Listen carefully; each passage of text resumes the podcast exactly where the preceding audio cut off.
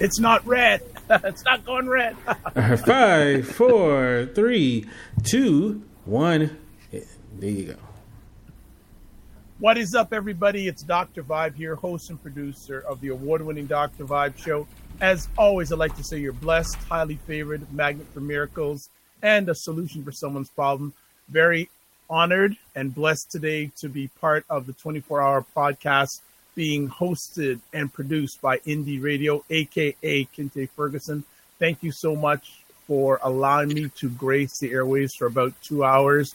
And uh, I'm glad that everything worked out. Big shout out to the Get Vocal team. Big shout out to, you know, you are allowed to go to the bathroom, Kinte. Don't worry. so, and he hasn't gone to sleep. I asked him, is he crazy? He has been up since like a long time. But I'd like to thank a lot of people that are already in the room. Uh, a, a, lady I will guard to is a princess, L.A. Wade, who is in Toronto, who did an outstanding job uh, for two hours. Her and Boogie, we're doing a great thing, and uh, I'm happy that she has time in her positive, productive schedule to join with us. I'd like to say a shout out to Patrick, shout out to Paul Terry Wallace. Thank you so much for joining in. A little background. Um, I'm going to make it real short on myself. I've done over 2,000 epic conversations over the last 10 years. I've won one or two awards, and recently I was graced with the Innovator Award by the Canadian Ethnic Media Association. Don't want to say anything else because you'll get bored. It's all about you guys, you ladies here tonight, or tonight this afternoon. I'm so I'm never used to doing a four o'clock Eastern time conversation, but this is all good. Little background this topic, how difficult it is to change and adapt in today's society, I asked my family online what they wanted to talk about. I told them about this event and they said, let's do this. So, two ladies I have to shout out to Jada Lopez and Durham Skyrider combined and gave me this idea. So, I'd like to say thank you to both. I know Jada is not here right now, but Durham Skyrider is here. So, thank you so much. And with the changing times we're in, how is it you're changing? Or are you changing? Is it is it a challenging thing? Is it easy thing? And I, it doesn't matter what area you want to talk about. I want people to share about change and adoption in today's society. You know we could give an example. If you're a worker in the united states for the federal government you've had a big shift because you may not be working right now. Is it technology? Is it raising your children? Is it something in yourself that finding difficult to change I'm just putting it out there. I'm just going to manage the sh- manage the ship. You guys are going to drive the ship. So, who would like to start off with a conversation topic? Don't be shy. I was like, I'll leave it to LA if she wants to go ahead and come on in first. I knew it. I knew it. I love it, Patrick. Ladies first. I love it. well, thank you, gentlemen. Um, what exactly do you want me to answer? How hard is it to change in today's society? Yeah. It's fucking hard. How's that for an answer? No problem. it's problem. hard. It's hard, especially for me, with the, as a Generation X woman of color, who yep. is, uh, for the most part, technologically challenged. I feel like every week I have to learn a new update for my fucking phone. I'm sorry, I'm angry. I'm the angry black woman online right now because it's hard, and I don't know what to do um, in terms of bridging those gaps um, it requires more sophisticated knowledge just to keep up with the changes. And so, uh, and nobody, ain't nobody got time for that because, um, you know, you have your life, you have your children, you have your job, um, you have your friends and other extended family. Um, I would say that it's extremely hard to change in this day and age. Hey, Gentlemen? I, I love the passion you fired out with. So let's let's talk. There's so many things we could cover there. So let's start with one of them: the whole area of technology change. Um, Paul or Patrick, how are you handling the changes in technology since LA breathed the fire first out here? You want me to go uh, first, or you want to go first, Patrick? Uh, I'll I'll take it as a millennial that has been born into technology. Um, okay. I, I don't take anything with technology. It, it seems like there was a generation before uh, myself, just before myself, my fiance's generation, you know, the late 70s into, into 80. Um, you know, we were able to kind of progress with times with not just technology, but with uh, you know relationship goals and maybe understanding like with with men in general understanding that there are feelings to be said and to be talked about rather than it just being you know stuck in a past in the 50s and 60s where you can't let you know let anybody know how you feel and that's why people die at an early age is from anxiety and stress and i think with with social media in a way it started um Proliferating. it, it, well, it started kind of uh, with certain people of, of a certain age. It started. Uh, that's the way they could get their ideas out, or that's the way they could kind of get their stress out. And then, of course, you know all about trolls and how that works now on the internet. But it, it, it evolved, unfortunately, to that. Um, I don't think that's where it ends. I think technology doesn't just end with trolls and Trump and let's build a wall and this whole crazy media obsession. I think it actually evolves from here because everything from Earth that has been, whether it's single celled uh, um, organisms all the way through technology and technological advances, everything has hit an evolution point, and past that, I think this will will keep up. So if you can keep up, if you can keep up with trends, if you're a person who can see trends in media or in technology, in relationships, in how people interact with each other, that will keep you uh, ahead of the curve, I think. Okay, but Patrick, I want to. I'm going to put this out there. You said two challenging words there. Sure. Keep up. keep up. That that that's that's so much easier said than done. Uh, LA would say, and I'm sure LA's in their mind saying, "I don't got the time to keep up." Neither do I, but I still do. That's the issue. Is it's okay, all about to me. It's about the willingness. How do you keep up? It, it's about yeah, with technology at least. Let's not talk about relationship. Let's not talk about anything else. Let's keep it to technology. Okay. Yeah. To technology alone, you if you keep up with what I mean by that is search Google once a week. You know, search Google once a week, see what new trends are happening, see what's new on Twitter. Are they coming up with updates? Is, you know, if that's what you're interested in. See, you also have to find not only uh, uh, trends, but also something that interests you as well. So that when you find the niche that interests you in technological advancement, that's when you'll find that it's much easier to make time for it because it's something you're actually invested in mentally. Well, you make it sound I, I, so easy. Go ahead. I, I, don't. I don't speak with emotion, and I know people hate me for that. I speak very. I speak very to the point. Okay. Um, There's nothing wrong with that, Patrick. Yeah, very analytical. That that is how my mind works. Um, and so, analyze the time of day that it takes to raise two children, work in a, a emotionally labor intensive position, um, right. take care of yourself. I mean, like the time is just not available, and I do, I do try to do it. I mean, I'm here, right? So I'm I'm trying. I'm doing my part. Right.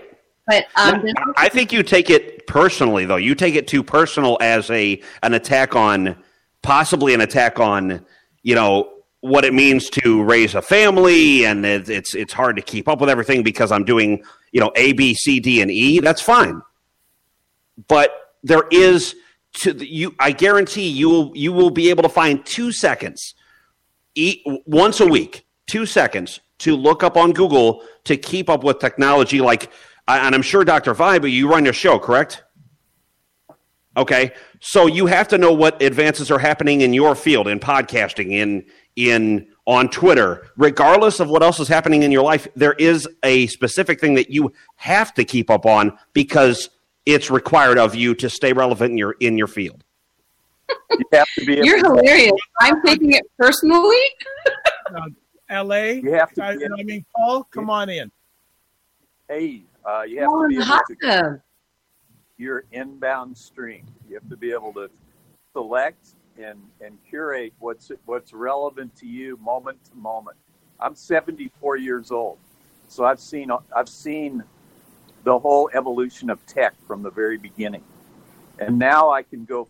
I used to run circles around everyone in tech until until five years ago when the cell phone came in and the internet got more popular. Now now now everyone's on a level playing field. Nobody has like a intrinsic advantage over anybody else, and we've got this uh, incredible amount of podcasts coming at us. There, are 800,000 podcasts now. There's approaching 1 billion podcasts. That is an incredible amount of information. How do you curate that? How do you choose from that that uh, tidal wave of information coming in? It's just uh, incredible. And then at the same time, I like retro technology. I can go back and play with a 30 year old radio and get it to work, you know. And I see relevance in some retro technology to today's technology. And I'll pass it over to LA. Go ahead, LA. No, I, I before LA and I continue here, Paul, you are the admiration of everyone here. There you are in your hot tub broadcasting. Like everyone's like and like loving it. Loving it. And just reading some com I just want to invite uh, shout out some other people here. Jay Karina, Danny, thank you so much for jumping on. Uh, Shannon is saying I want to do a podcast from my from the shower. Hey, make, let it rain, let it rain. That's funny. But, uh, but, you know, but just in the area of podcasting, like I started podcast online broadcasting, podcasting, whatever you want about over 10 years ago. And it's just so funny.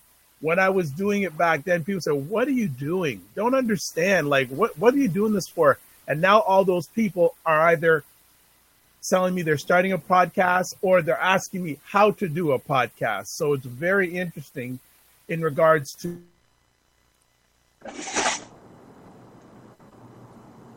I'm not I can't be everywhere, so I'm very selective on what I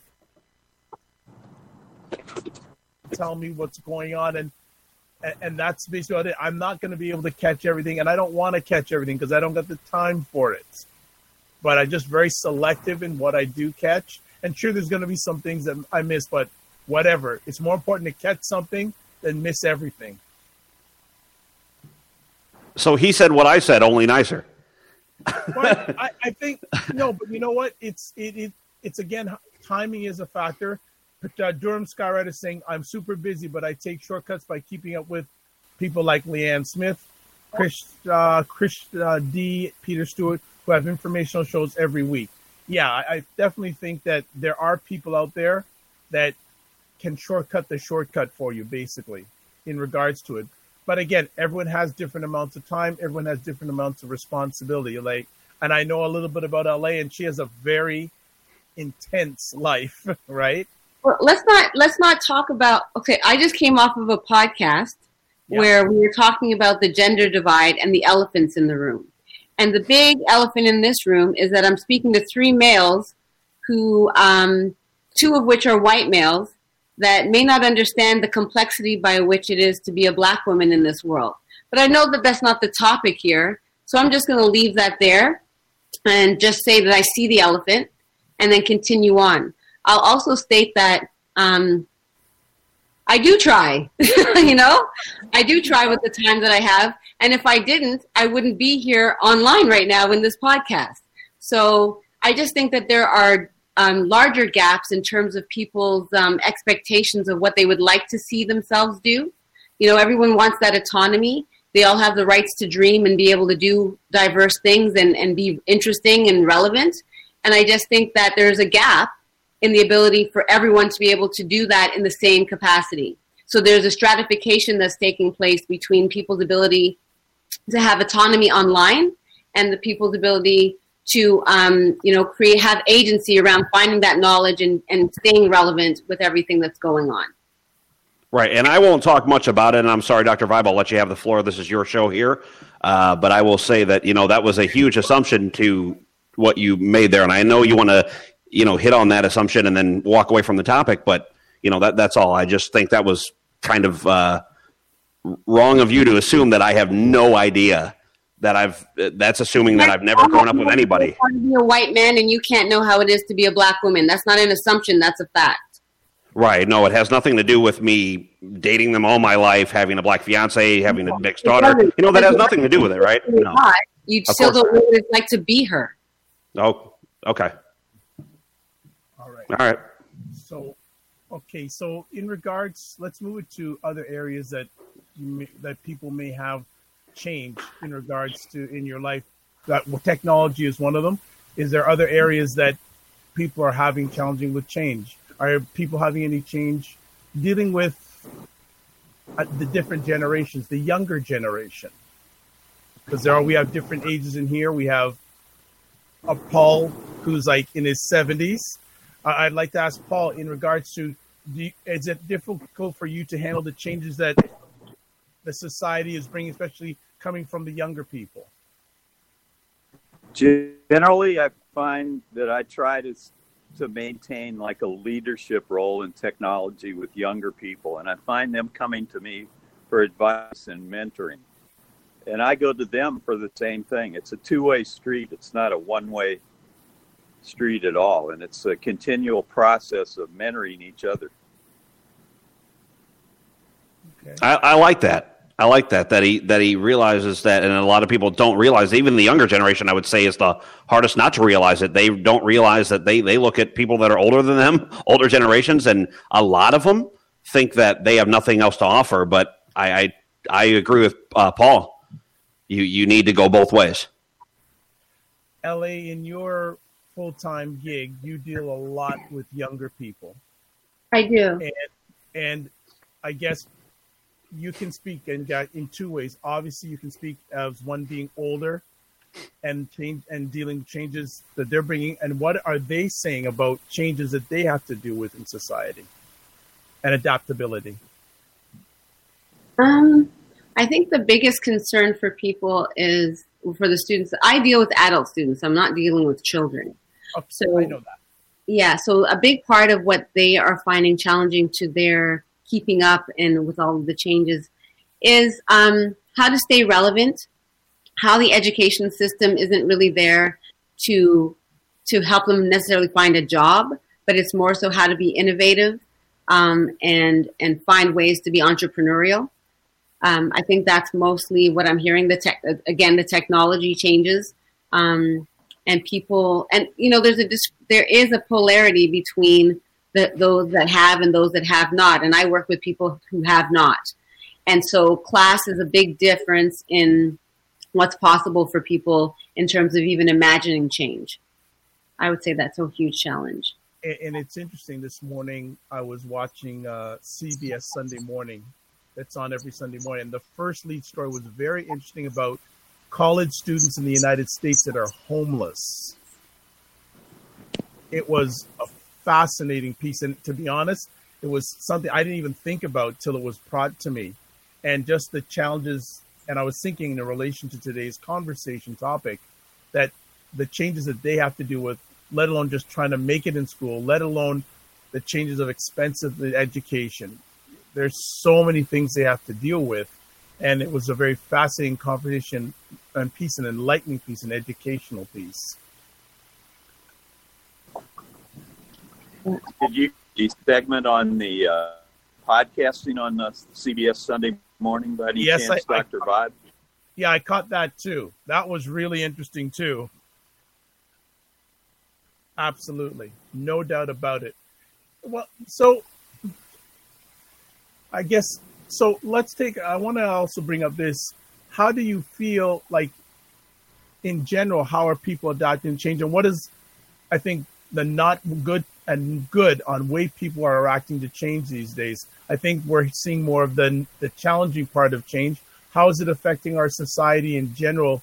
The difficulty as is it getting more challenging and there's more negative effects with the changes in our society? Is all change good? Is some change bad? What would you have to say to that? Anyone here or in the uh, on the comment section? I think that we're I facing. Think- I think we're facing a frightening prospect because AI is gonna is going to uh, come on the scene, and we're not going to be ready for it. And uh, I, I, think that quantum computing is going to kick in with AI, and that that's going to be like a, a double punch, you know, to mankind. That, that I do not know if we are ready for that, and I, I wonder if the Chinese are going to get there first. well, and I, I don't I don't mind. I don't want this conversation to be so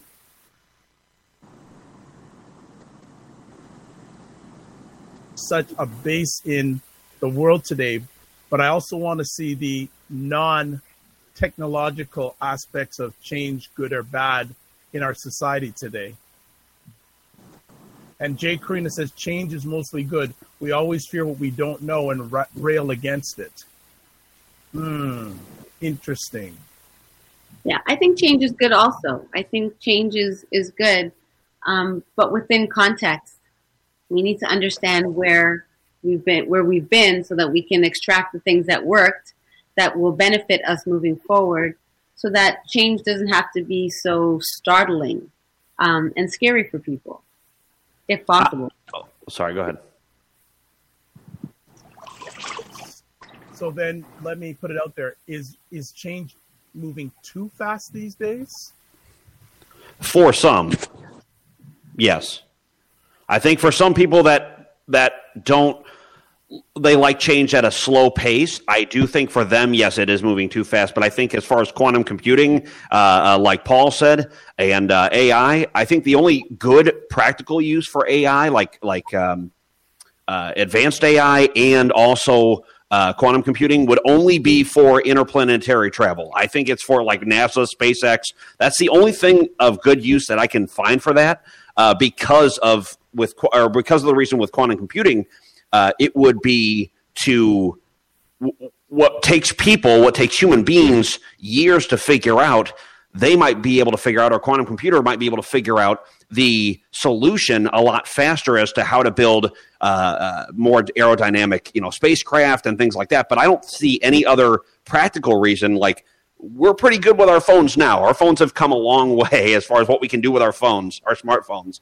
Uh, that I don't think you know, with the addition of of huge uh, outlets of social media, Instagram, Facebook, YouTube, um, Twitter, things like that, I don't think that we need quantum computing for our smartphones because I think that's just taking it way too far. But as far as practical uses, finding things with, uh, um, you know, outside of our planet and and and helping uh, um, companies like SpaceX, NASA, things like that, the Blue Origins project, that's the only thing I think that's good for, to be honest with you. Because quantum computing, I think people don't realize that m- some people might think it as uh, or see it as, well, you know, it, it's it's moving us forward and it's going to be doing things for us in such a snap and we'll be able to have you know like the google glasses but it's it's implanted in you and there's other things that could come with that in the future and it's like but do you really need that is that really what we need? And I don't think that's what we need. I think what we need in quantum computing is to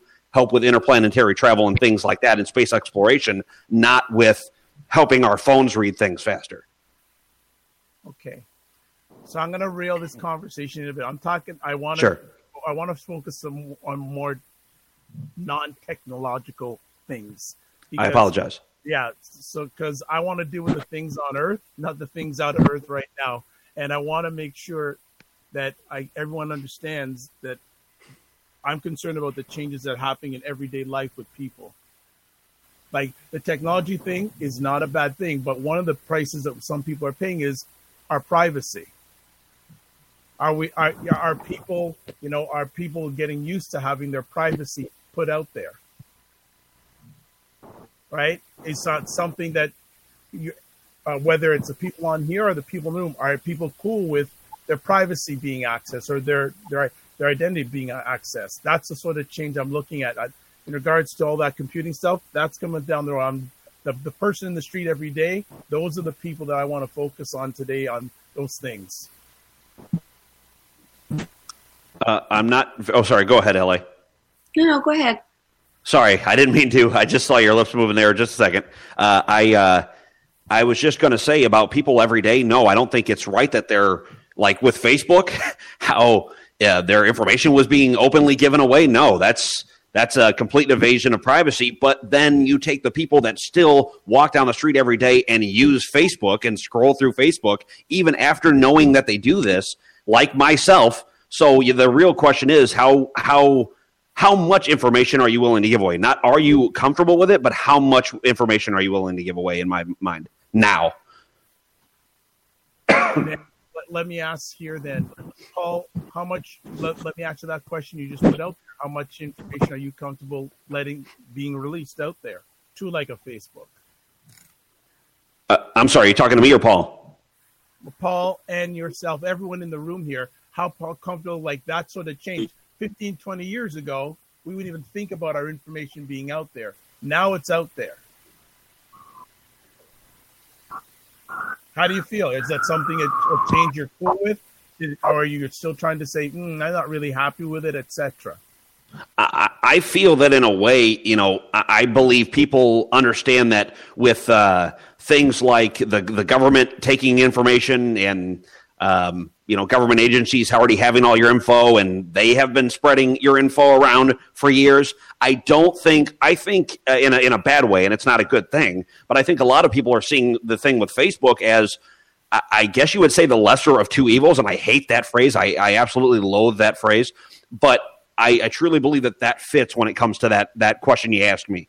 Is how how comfortable am I? More comfortable than knowing knowing if it's being sold by my government rather than possibly Facebook to so I get a few spam emails once, uh, excuse me, once in a while. That's you know a big difference than someone like Big Brother watching rather than you know at least to me Big Brother watching other than um, you know having spam emails like I'm saying. Hey Tony, what's up?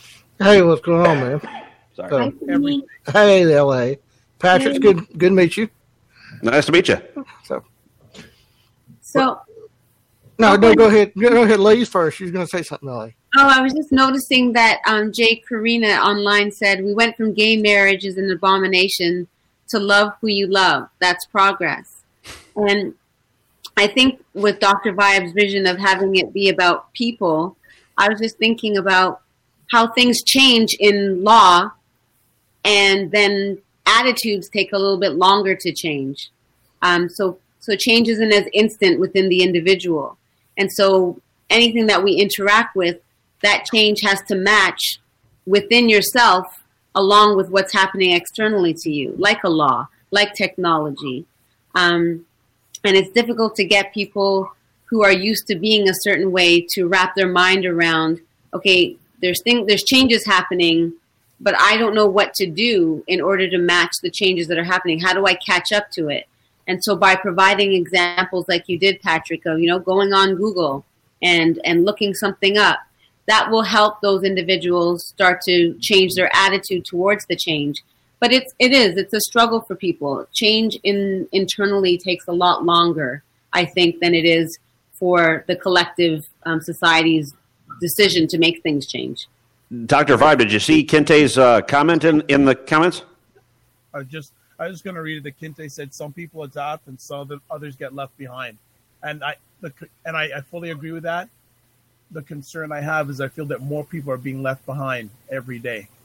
Yeah, that's that's the concern. That's why. And Jake, I don't think people that, care anymore as much as they they maybe could.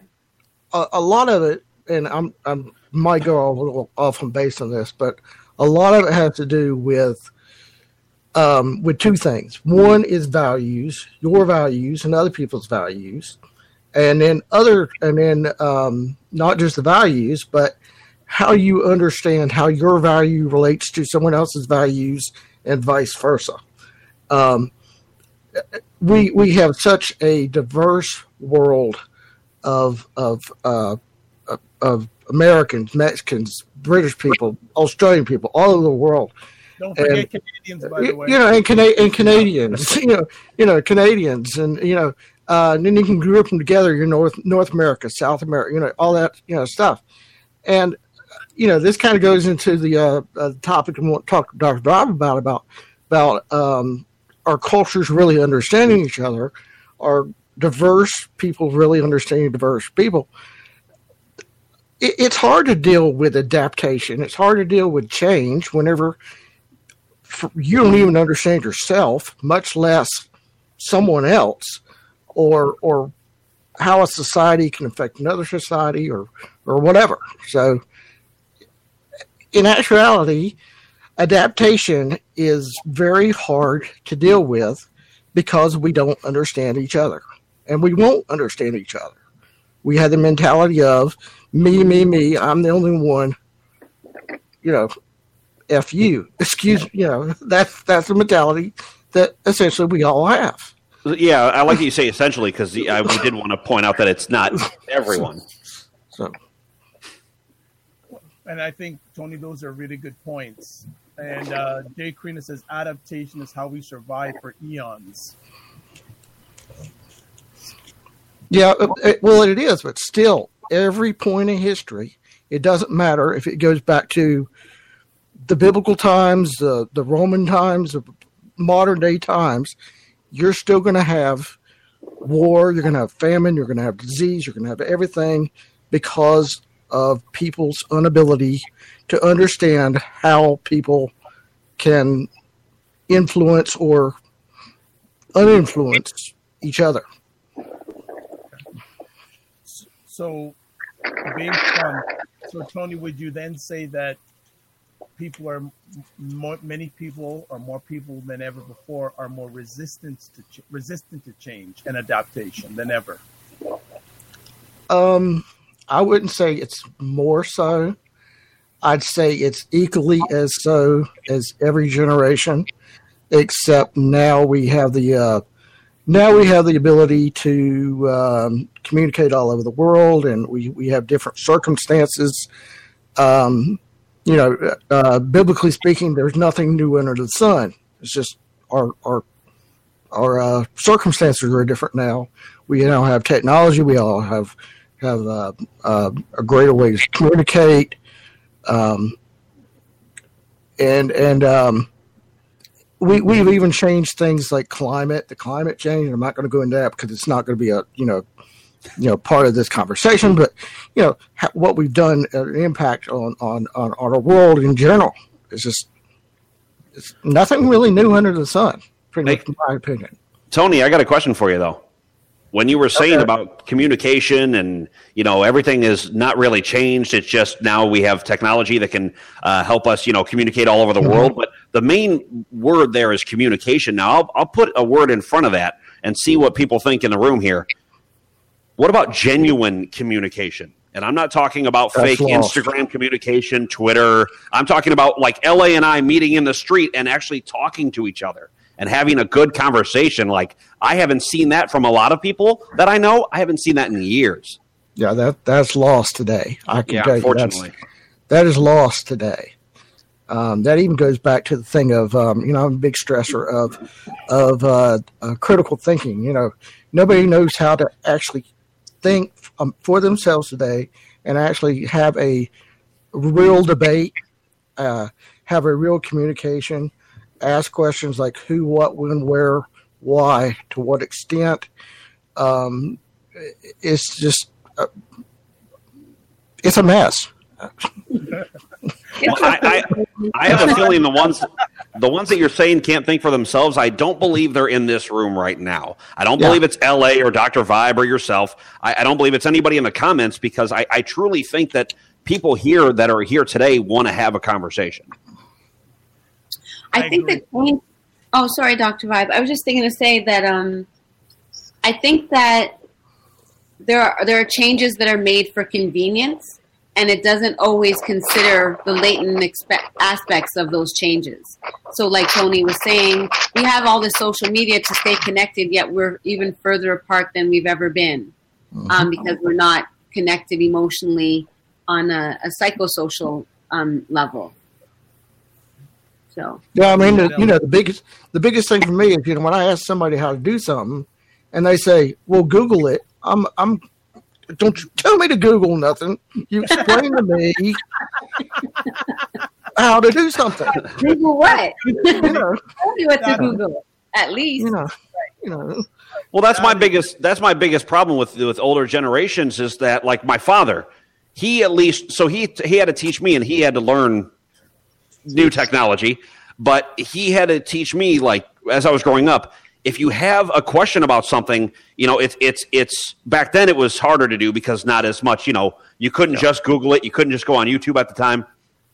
So there were people that you had to ask. But now it's like if you can't just to me, if if it's if it's if it's a simple enough that you can Google it or YouTube it and see step by step how to fix the issue, without having to just go to the person next to you and possibly get an I don't know or and this is just me in my experience, a full of crap answer that they don't know what they're talking about, but they act like they do. Um, I would rather go on and Google it or or find information about it, figure out how to do it myself, and then when somebody asks, "How did you do that?" Well, here I looked. I had to look up the information and, yeah. and, and figure it out. I had to find the direct sources and and and use sources. Um, certain people will say, "Oh, I, I, don't know how to do that. I don't know how to look for sources." I, you know, and, and people of my generation, even a little bit older than me, will sit down with you and say, "Hey, listen, I get it.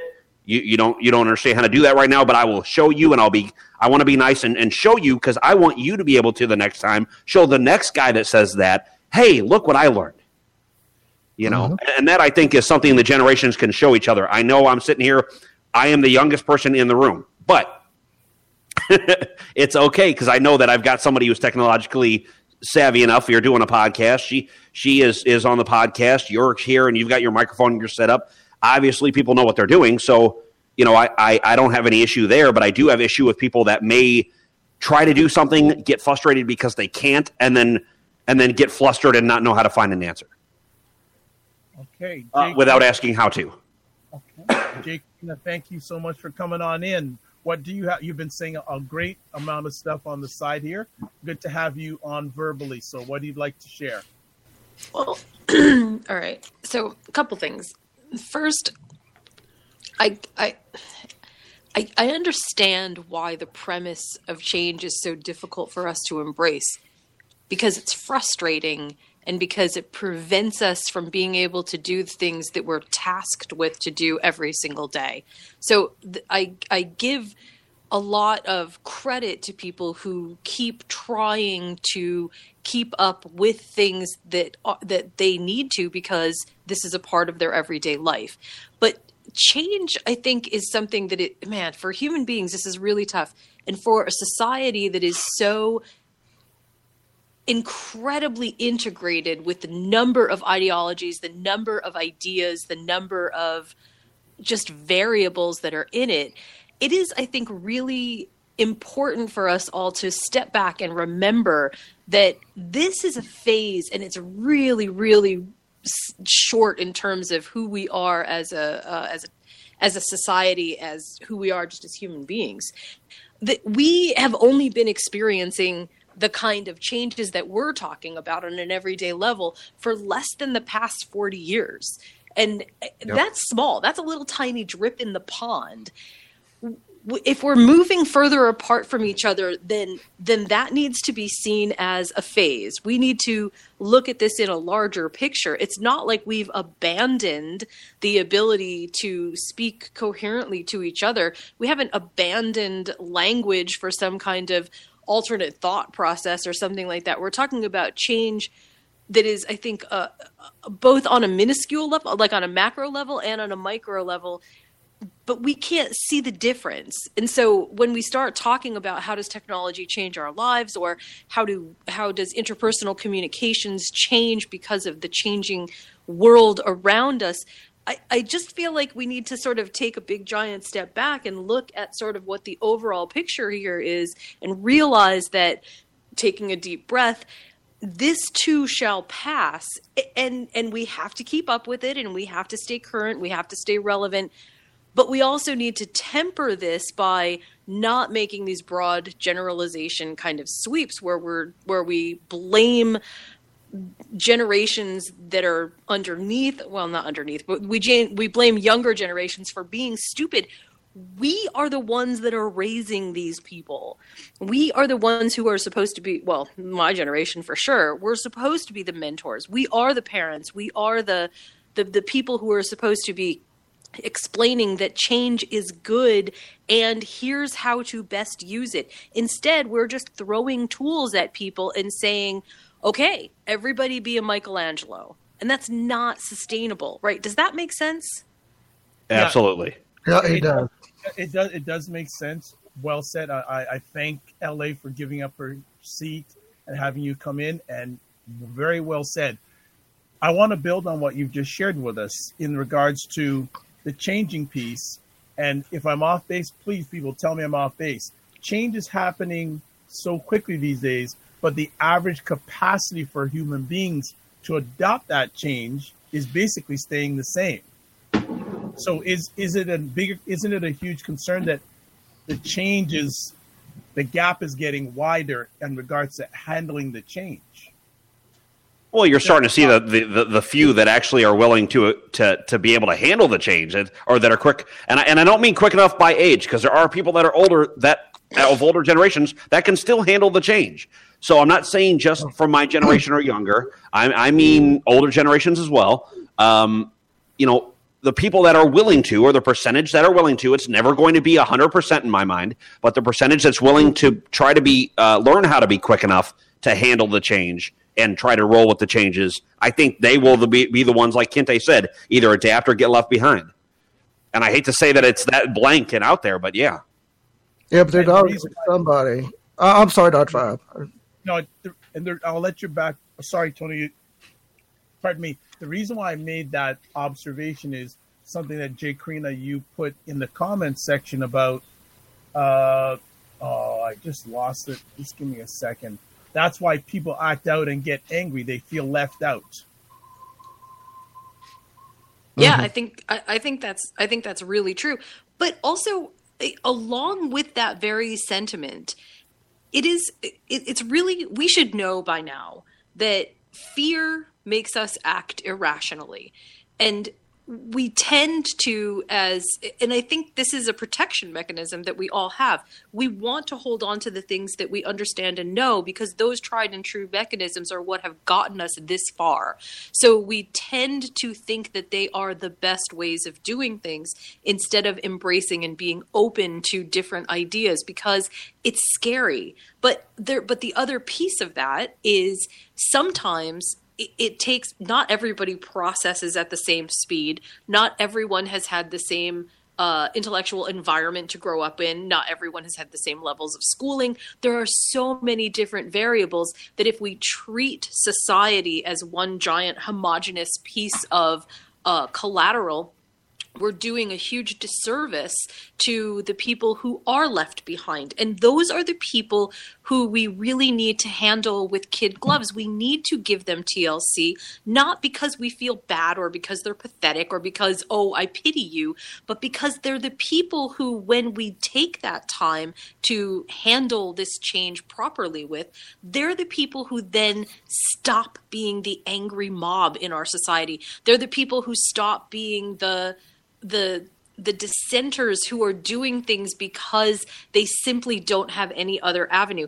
I mean, it's really obvious if you walk into uh, some of the tech stores like a Best Buy that there are people who understand what's happening inside of their own little, you know, technology bubbles. And then there are people that really don't. And the people that don't are the ones that are yelling at the sales associates because they just don't get it. And and from a wider perspective, if we look at what the shouting box is in our own society, we can see that the people who are being the most vocal are the people who are usually pushing against change as it comes because either they don't understand it or they don't like it. I mean like it's not it's not like I'm saying that we all can't adapt to change. We can, but we all need to treat each other as if we are important and special on this journey, not saying, well, just because you can't figure it out, that means that you're lesser than. And I think that's how people feel. They feel like they're lesser than because they can't figure it yeah. out. Well, what I was going to what I was going to back back to what I was going to say earlier is it, it's not a thing of of it's more of a thing in the way I see things is is there's always going to be a group or groups that will say, does the change really need to happen at all? And that's the main that's the main thing that causes the conflict is yes, we understand this change. We see this change is happening, but does it really have to happen at all? This but, doesn't need, you know, uh, but that, uh, that's uh, part of but that's part of what you had said before right about about critical thinking. Because just because a change doesn't need to happen for group a it doesn't mean that it is not going to enrich and benefit group b's life. And if group a is not willing to see from the perspective of group b then no change at all is going to make that difference. Thus the gap right? Right. Right mm-hmm. exactly. Uh, just want to shout out here uh, LA is saying yes, she is agreeing with what you're saying, Jay Karina. She says access, accessibility needs equals being left behind. Is that what our is that what our is that I can't talk today. Is that what our society stands for? Yes. Wow. We we uh, if we all if we all stop looking, uh, maybe it's because I I I'm not Buddhist, but I love Buddhism, and uh, part of Buddhism is like seeing this uh, the uh, a, less stratification of the world and uh, something a little bit more um, almost less tangible. And so if you stop holding on to uh, an idea of permanence as being something that is sort of where you put your anchors if you stop putting your anchors into what you just believe is permanent and instead be open to not just adaptation but to change in general you'll find a way to make it work. It's not that you find that there's always joy in every single change. It's that you begin to understand that change is the way that the whole universe happens. It's nothing is going to happen in the universe without change. We, none of us would be happy if that happened. So if we reframe how we think about change as something that maybe we don't like it at the moment, but there's a way to get through it it will help us to and also sometimes change is just going to happen. And uh, look i hated 2016 i hated what happened but it happened and i'm still here and i'm still mm-hmm. existing and i'm still finding joy and stuff and it's okay. It, it's i mean you know it's not okay but you know what i mean? Like i am yep. okay the world is going to continue to move on and i'm going to find ways to express myself but you got to get over the fear and you got to get over the the idea that you think that you can never change something or that change can never happen. Does that? I hope that that well, makes sense. It does, and there's something on that. And I studied Shin Buddhism for for years, and I love that you brought that up. I know you say you're not Buddhist, but you brought it up, and I and I wanted to say it's a lot like equating it to physicists or scientists. They understand that they have ideas of the way things should be, but they know that science is always going to possibly prove them wrong or move things the narrative forward a little bit past where they thought it would ever go, and they have to accept that and try to move forward with it because right. if they don't move forward with it, they're not a scientist anymore. They're out of their field, and someone right. else will take over for them. Uh, for one thing, I wanted to say though, in 2016, I know this really doesn't matter, but it's something I wanted to put in there. A lot of people would think 2016 and uh, what Trump was uh, surrounding himself with as people that didn't care about Social Security, disability, and food stamps and health care and everything like that, right? Mostly when people think, and I do, when I say people, I mean white people, and I mean privileged white people. They, they hear that and they think minority, right? Yeah. Unfortunately, that's not at all true. The majority of it is is is is the majority of it because white people are still the majority in the US. The majority of what they're thinking of are actually white people. there are other white people, but they don't see that. And I think in 2016, they're thinking, well, we don't care because it's just other people. And it's like, no, I myself am on disability from the state of Illinois for bipolar disorder. I myself have had to receive, because to help my fiance and I pay for things, have had to receive food stamps. I have had to have those in order to help me with financials but yet people will look at me if the way I dress when I go out to like her shows and everything, they look at me and not for a second think that any of those things were happening. And that's the biggest thing that I wish I could correct in the American public today.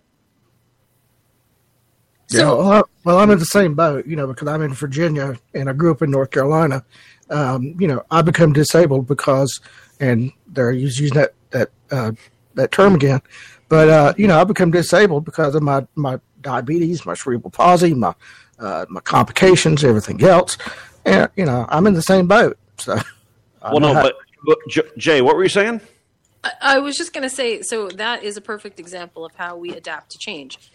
Life becomes hard, and we find a way to mm-hmm. adapt to it. We find a way to figure out how to make things happen, how to put food on the table, how to address the basic issues of financial security it's not we don't there's no such thing as for human beings a perfect scenario where everything comes together and i mean maybe once in a great while in your life you have epiphany moments where wow, the whole world makes sense. And that's beautiful, but it's a moment most of our lives are really spent in just trying to manage the everyday stuff that happens to us. And I don't really think that this is any different than if we were to, let's say, transport ourselves back 300 years. The people were still doing the same thing, they were just doing it with different tools and different abilities yep. in society. Yep. Like I said, there's nothing new under the sun. It, uh, but I think we think we think we are. We think we are so much smarter, so much more, uh, you know, brilliant about stuff because we have more access to knowledge. But I don't. I think that's really very false. I think that part of the problem with not wanting to adapt to change is we somehow think we've made it. I don't know how to describe that other than just to say, uh, "Wow, it's such a false narrative that we that we weave in that way. It's just not real." Well, Jay, and, and here's the thing: is I love to bring this back to science for two seconds if I could. Uh, you know, my shirt and everything. uh, I'd like to bring it back to science. Um, we think we're special because uh, uh some people look at, let's say, uh, apes, and say we're, and, and even well, chimps are, are one of our closest relatives here on Earth, right? They look at chimps and they say we're two. Per, we're, there's only two percent separating us from them. And look how far and above and away that we think we are from them. What do you think the next and, and I'm saying race as in as in not, you know, any kind of specific race, but race of whoever it is. And I know extraterrestrials, I'm not getting into that, but I'm saying any other community of beings from anywhere, what if they were 2% ahead of us? How would they look at us? And that's where you need to put I think a lot of human beings need to put their their specialty in a box notion away because if we could if we're if we have the ability as human beings um, as homo sapiens to be 2% only 2% above chimps and apes as far as intelligence level as far as dna and then you go and you and you ask yourself well what if someone or something was 2% above us what would that look like to us or again, what would we look like to them? And I think that will maybe have, humble a few people that can have some critical uh, thinking skills. We I, we can be proud of who we are right at this very moment and be really super excited about the accomplishments that we have made and not feel like we are somehow entitled to something greater than where we are right now because we somehow have access to information or knowledge or whatever. We're still human beings. We're still struggling with the same issues. We still have the same basic wants and desires. And until we recognize that, embracing change is the best way for us. Well, I shouldn't say that. It's an augmentation. Change is, is the way that we facilitate meeting all of those needs. We have to change because we have to meet those needs. So right now we're in a weird sort of cross or at a weird kind of crossroads where we've got a lot of different tools getting thrown at us and we're still basically trying to figure out how to meet the same basic needs with those tools.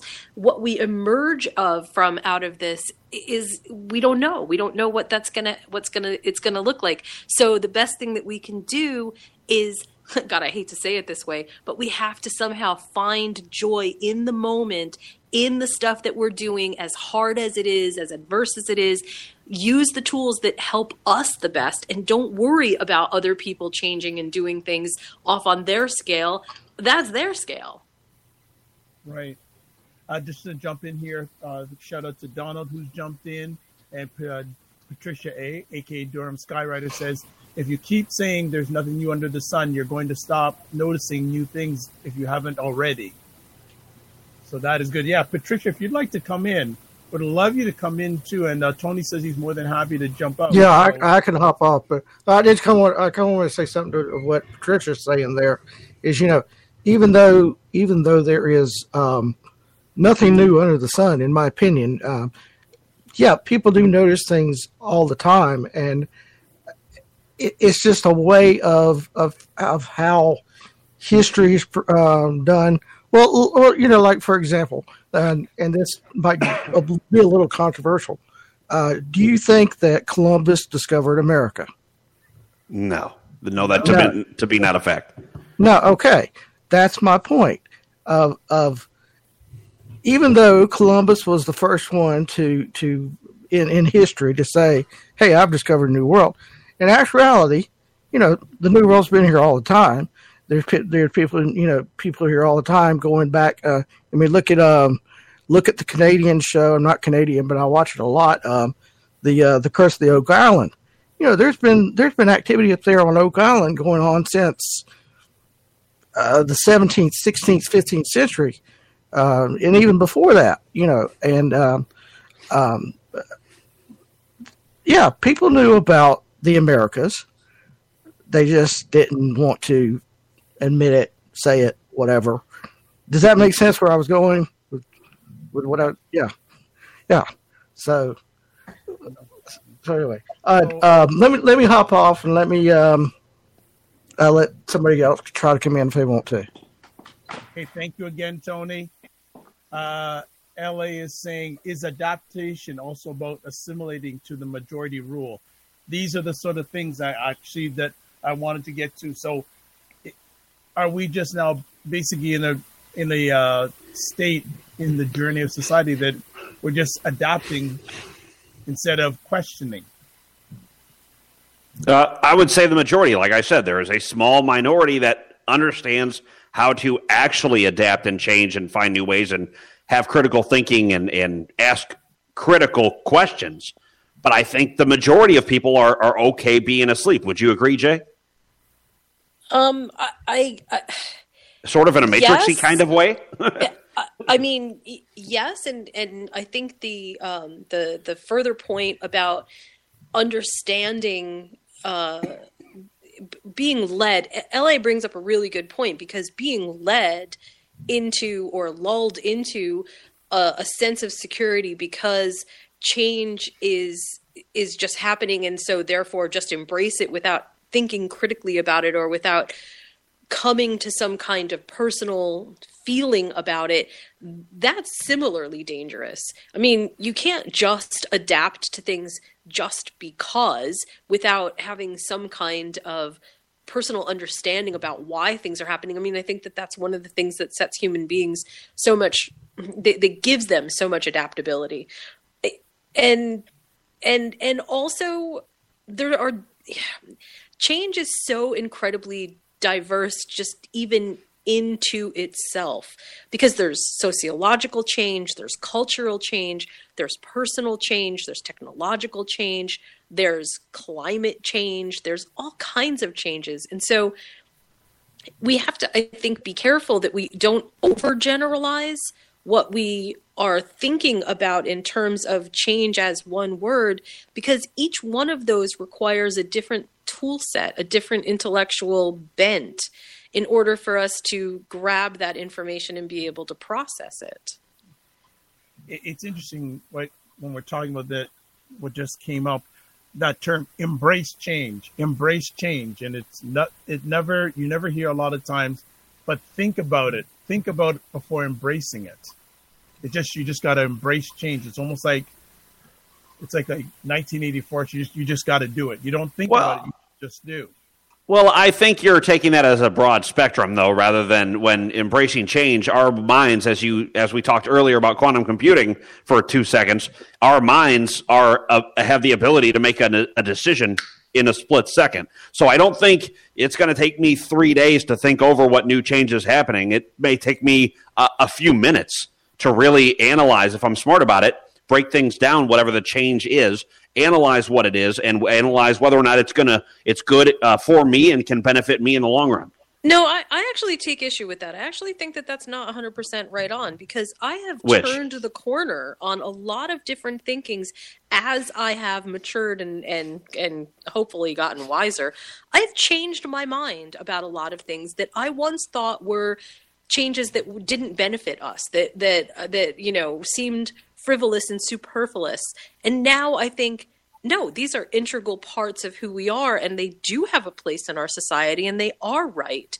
And uh, because of that, it, I actually think that that's why extended periods of thought are important. It's one of the reasons, which is interesting to me, it's one of the reasons that democracy is such an incredible uh, tool that we have.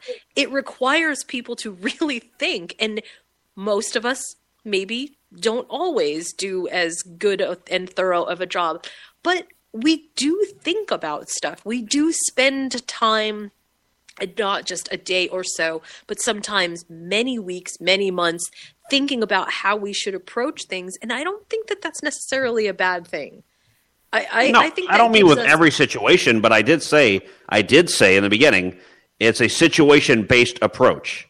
That's what I'm saying. A situation based approach. If I'm saying embrace change like in 08, President Barack Obama, or at the time wasn't elected yet, let's say, it doesn't take me two seconds to realize that what George Bush did for the country and that was bad, and that what Barack Obama could promise to do and, and to bring wouldn't take me more than five minutes to realize I should probably vote for this guy.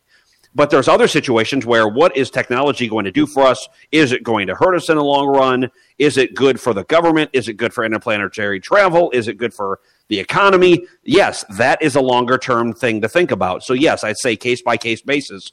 It depends on what you're going to um, offer your 100% effort of, of, of a thought process to. Yes, I fully agree with you.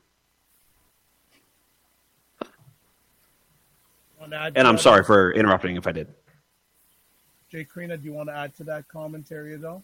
Well, the the only thing that I, I I again I think we just need to sort of make sure that we are measured in is is not to shame people for not being able to embrace or keep pace with change. Everybody requires a different set of param uh, time parameters when it comes to change because while some people are perfectly happy to do the same thing every single day of their lives and that's their routine that's what they want other people need things that are more stimulating and so they go and they actively seek out change. And those are the people that maybe will be able to adapt to change more efficiently or a little bit quicker. It doesn't necessarily though make it right. And and it's when we when we start saying that that change is that it's inevitable that you know yeah that i agree with that. It is inevitable. We do need to understand that.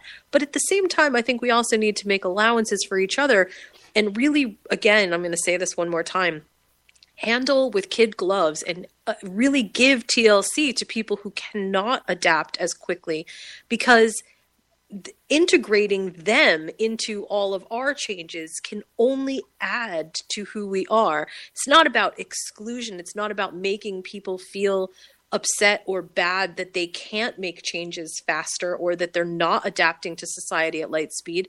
It's about understanding that if you can't, we're here for you, the people who can.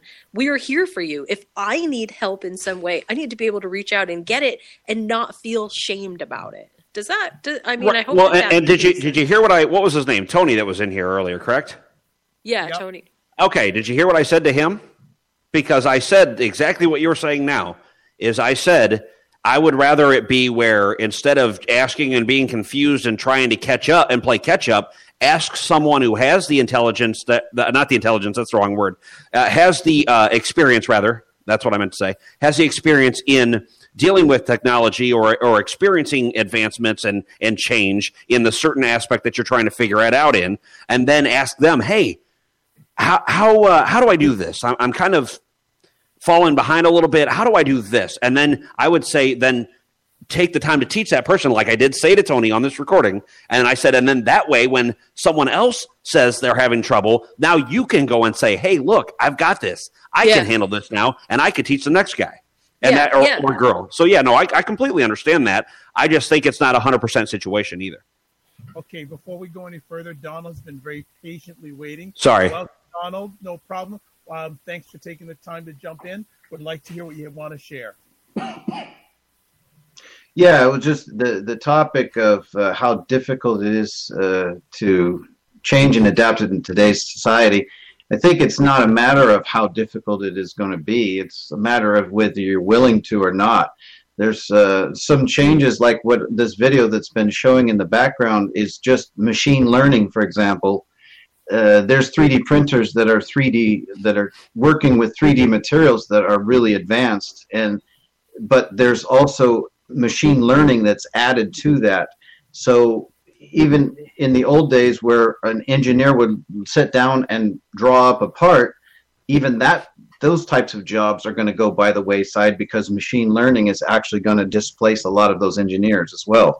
So the, the engineering, um, basic jobs, transportation, communications, there's so many jobs that are going to be lost to technology, but you're going to have to go back to uh, either a few of the old trades, which are working with your hands and actually being able to make something, which not many people can do, or you're going to be having to be artistic, or you're going to have to deal with uh, people one on one in psychology, uh, coaching, uh, the arts, those types of trades. Machines can handle to a certain extent, but they're still not going to do the good, the same job that a, that a human would. Uh, it just it's going to take a long time for machine learning and that development of uh, AI to develop to the point where they could take over those types of jobs. Like a consciousness, uh, an AI consciousness. Yeah, yeah, yeah, yeah, and also a consciousness with uh, actual moral base. That's one of the things that most scientists are kind of worried about because machines don't really have a moral base that they're working from. They're it's either but, yes or no. It's but like, what do you consider? No what do you consider moral base though? because there are serial killers that say they have a moral base. There are people that do good things that say they have a moral base. So, what do you consider a moral base to teaching to machines? I mean, and maybe not even teaching to machines. Maybe it's something it would pick up on. Yeah, well, they well they do they do learn on their own based on information that they collect themselves. So it's it's not it won't. I don't even believe that it will be something that we will teach them. I think it's something that they will learn on their own.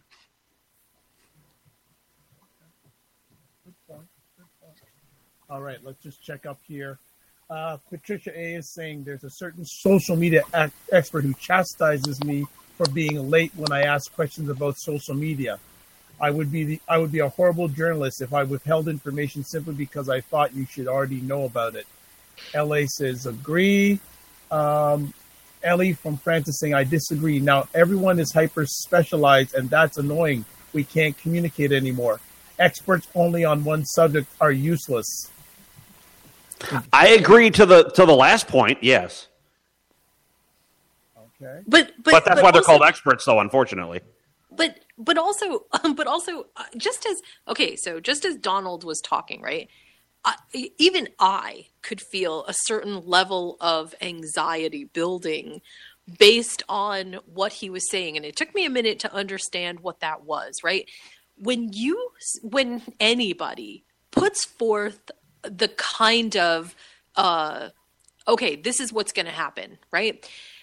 And they don't root it in in answers in in uh, in real world applications that may take its place. So AI is going to take over for let's say almost all of our manufacturing uh, needs and so it's they, it will replace human beings on that scale. What we're missing out of that although i recognize that we don't know what the answer is yet we're missing the dialogue about what's going to happen to all of those displaced workers. So how will mm-hmm. our economy change? And this is part of the problem with talking about change. It is so much like tipping over dominoes that by the time that you've had the conversation about the first domino falling, 16,000 other dominoes have fallen behind it. And you simply cannot or don't have the bandwidth to talk about every single domino that's fallen.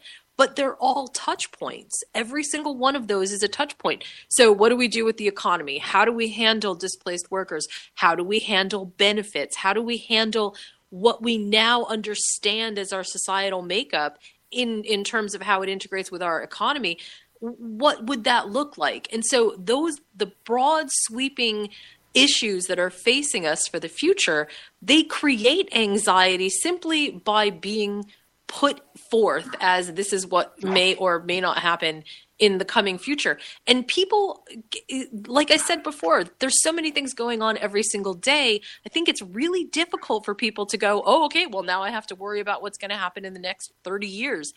It's tough. No, it's you got to worry about what's going to happen in the next five years. Right.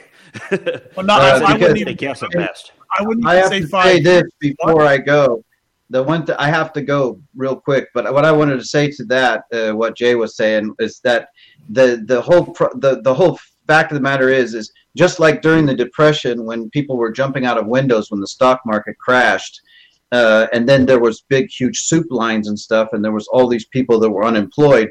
The same thing is going to happen because this is a technological revolution. So it's it's totally different it's displacing so many people at such a fast pace that that's just going to be happening. And then there's going to be some other thing that's going to come in and evolve that will take pl- take its place, or or you know help to re uh, what's the reintegrate those people who are fallen by the wayside, because not everybody was going to be able to, you know, just pick up the slack and and learn a new trade or you know, or or or get re-educated, or even find a position because of all the positions that are going to be continuously displacing uh, the regular worker.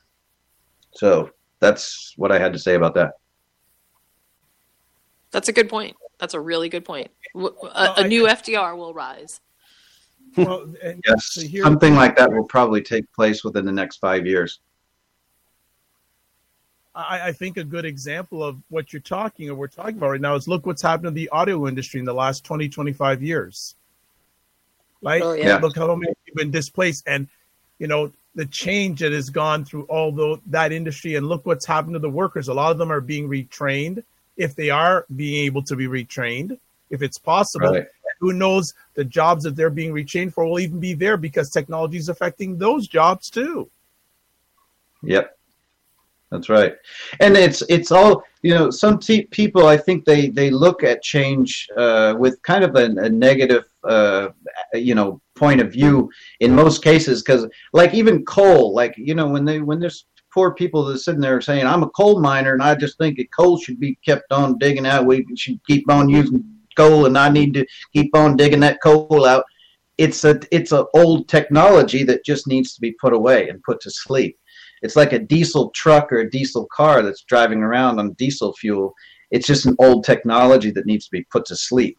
Because but, just because we were able to make something doesn't mean that it was a good thing. You know, but, but I walk down the street sometimes with brand new diesel cars driving by me, and they stink to high heaven. And you think, Jesus, where's all this pollution going?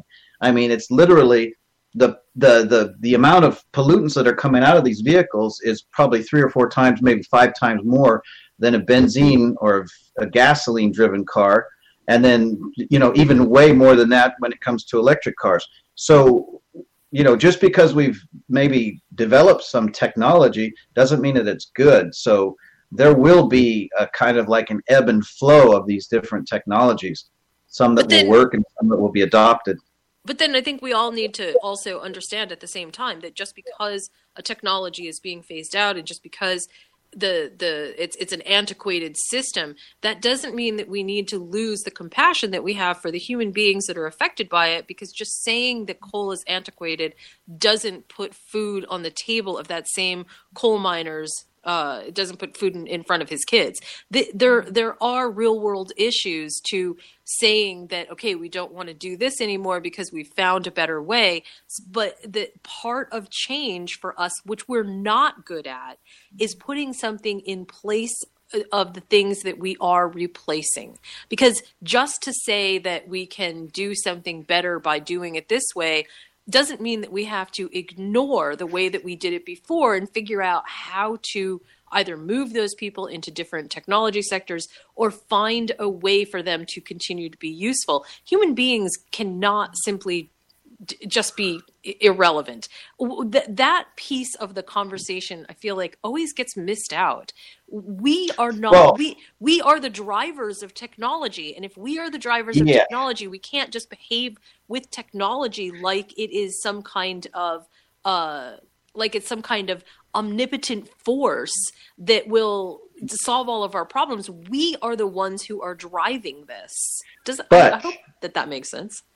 Think about it this way, though. I'm not talking about making humans irrelevant. I just ta- I'm talking about freeing them up to do whatever they want to do. I, I, know, think I, what, I, think human beings feel that way, though, Donald. Human beings feel like they are irrelevant when they have been replaced, and that's where the fear and anxiety from that change comes from. So, if we want to placate that, then we or uh, facilitate what's going to come next, we have to be willing to acknowledge the fact that this is an issue, and not just sort of sweep it under the rug and say to those people, "Well, too bad, so sad." coal sucks. Like we, yeah, coal, there has to be suck. something else. coal does suck. I, I know. Really I'm just bad. saying that, that that doesn't help that person become. No, I'm not saying that. That. But what what happens? Just just use this as as an analogy for for a lot of these things, a lot of these issues. What if there was no such thing as coal, and these people lived in the Appalachian Mountains, where a lot of this coal is coming from? and all of a sudden they were for some reason they weren't able to get into the coal mines for whatever reason just say an avalanche or something or something closed down those coal mines for for a very long period of time everybody has the ability to move from a location that's why we have sometimes there have been massive massive movements of people across different countries china has had some of the biggest mass uh, exoduses that anyone's ever known I'm not saying that these people are irrelevant. I'm just saying that they have to come to grips. Every person has to come to grips that the fact that their livelihood might be taken away at some point in time in the near future. So it's it's not being it's not being harsh. It's not. I'm not saying too bad for you. I'm saying that it's just a reality that most people are going to have to face up with, uh, face up to, and uh, it's uh, sometimes you might have to end up moving. You might have to really think about retraining yourself. You might have to go into a to say some kind of a career that you might not have ever even thought of before. Okay, because there's new careers that are opening up every single day.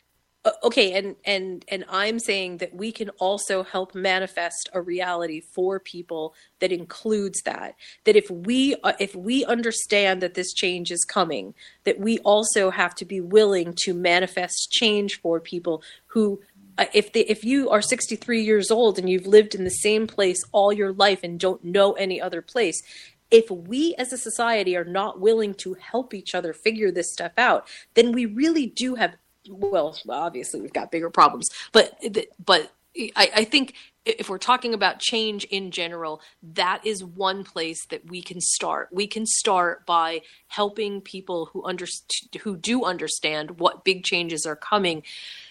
Explain this to the people who don't know that it's coming, and then start making real solid plans. Not just pie in the sky. Hey, your job's going to be replaced by an AI in the next five years look, here's the programs that I think you should enroll in. Here's community counselors to figure out what the job market yeah. is going to look like. I mean, like we look, we've got the resources. We can do this. We are smart people as a general population.